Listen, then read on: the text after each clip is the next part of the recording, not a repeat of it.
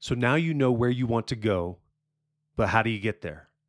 Jason Rollins here, your mental excellence coach. Talking this week about four steps to get what you want. Simple steps, but not always easy. First step is knowing who you are and where you are currently. You need to know where you're starting from before you can know where you're going. Step two is knowing where you want to get to. Where is your destination? What's your goal? What's your dream? Are you dreaming big? And do you know where your dream is taking you? Today, step number three is figuring out how to get from where you are to where you want to be. I'll admit that this step requires a little bit of help. You see, so many things in our life, we need people to come alongside of us to teach us ways to get to where we want to be. Whether that's coaches, teachers, parents, mentors, we need to look for people that are going to help us get to where we want to go. So, step number three is not all about you, it's about finding the people that can help you get to where you want to go. I remember seeing a meme once, and it was a picture of what success looks like to most people. And some people draw an arrow from the bottom left corner all the way to the top right corner, thinking that success is just a arrow straight up and to the right.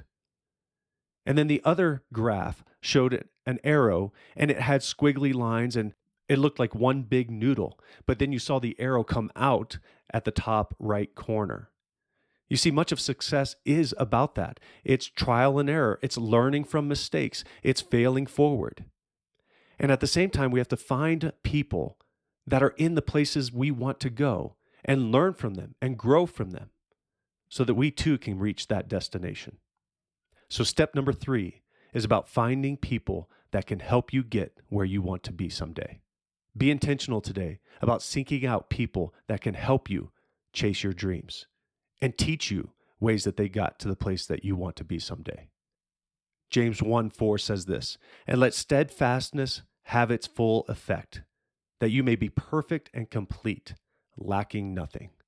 Be steadfast today in going after the things that God has called you to, and find those people that can help you get there. Seize today, seize eternity, carpe eternitatem. I hope you enjoyed this episode of Holos Mental Excellence, dedicated to helping you glorify God at your peak performance, regardless of the competition, environment, or circumstances. If you enjoy this podcast, be sure to share it with someone you think will enjoy it as well. Make it a great day.